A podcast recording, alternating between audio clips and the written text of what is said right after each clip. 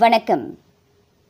நாடு முழுவதும் ஒன்பது லட்சத்து நாற்பத்து ஐந்தாயிரத்துக்கும் மேற்பட்ட அதாவது இருபத்து ஆறு புள்ளி ஆறு விழுக்காட்டு சிறார்களுக்கு கோவிட் நைன்டீனின் இரு தடுப்பூசிகள் போடப்பட்டுள்ளன. நாற்பத்து மூன்று புள்ளி ஒன்பது விழுக்காட்டினருக்கு குறைந்தது ஒரு தடுப்பூசி செலுத்தப்பட்டுள்ளது.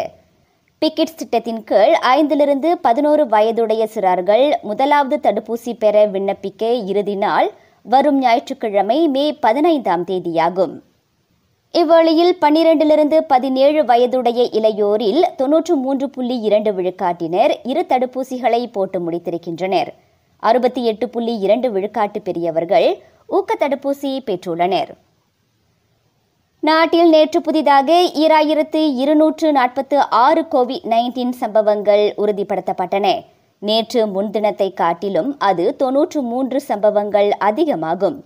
மேலும் ஒருவர் கொரோனாவால் உயிரிழந்திருக்கின்றார். நேற்று ஈராயிரத்து நானூறுக்கும் மேற்பட்டோர் அக்கிருமி தொற்றிலிருந்து மீண்டனர். மாய் சஜாத்ரா செயலியின் புதிய வெர்ஷன் அதாவது புதிய பதிப்பிற்கு சரி செய்து கொள்ளுமாறு தேசிய பாதுகாப்பு மன்றம் பொதுமக்களை கேட்டுக்கொண்டுள்ளது. புதிய மாற்றத்தின் கீழ் கோவிட் நைன்டீனை தவிர டெங்கி அம்மை கை கால் வாய்ப்புண் உள்ளிட்ட நான்கு வகை தொற்று நோய்களை கண்டறிய முடியும். அக்கிருமி தொற்றுகள் அதிகம் காணப்படும் பகுதிகளை தெரிந்து கொண்டு பொதுமக்கள் தங்களது அன்றாட நடவடிக்கைகளையும் பயணத்தையும் திட்டமிட அது உதவும் என எம்கேஎன் குறிப்பிட்டது.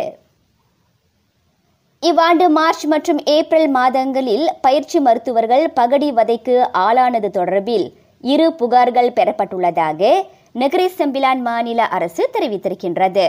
அது உறுதிப்படுத்தப்பட்டால் விசாரணையும் மேல் நடவடிக்கையும் எடுக்குமாறு மாநில சுகாதாரத்துறை கேட்டுக்கொள்ளப்பட்டுள்ளது. இலங்கை பிரதமர் பதவியிலிருந்து மஹிந்தா ராஜபக்சே விலகியுள்ள நிலையில் அந்நாட்டின் தலைநகர் கொழும்புவில் பதற்ற நிலை காணப்படுகின்றது.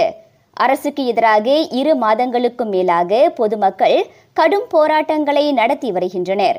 அவர்களை எதிர்த்து மஹிந்தாவின் ஆதரவாளர்கள் நேற்று தாக்குதல் நடத்தியதில் இரு தரப்பினருக்கும் இடையே கடும் மோதல் வெடித்து வன்முறையாக மாறியது. மஹிந்தாவின் வீடும் பூர்வீக வீடும் தீ வைத்து எரிக்கப்பட்டதாக கூறப்படுகின்றது. அதன் காரணமாக அங்கு அவசர நிலை அறிவிக்கப்பட்டது. அதன் பிறகு பிரதமர் பதவியை துறப்பதாக மஹிந்தா அறிவித்தார்.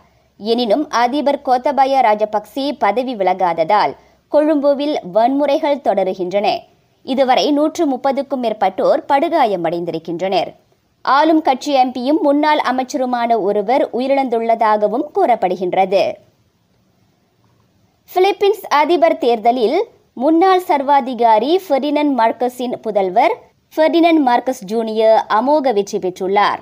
அடுத்த ஆறாண்டுகளுக்கு அவர் ரொட்ரிகோ டுதேர்தேவின் இடத்தை நிரப்புகின்றார். செய்திகள் நிறைவடைகின்றன. நான் சுகந்தமலர் முனியாண்டி. வணக்கம்.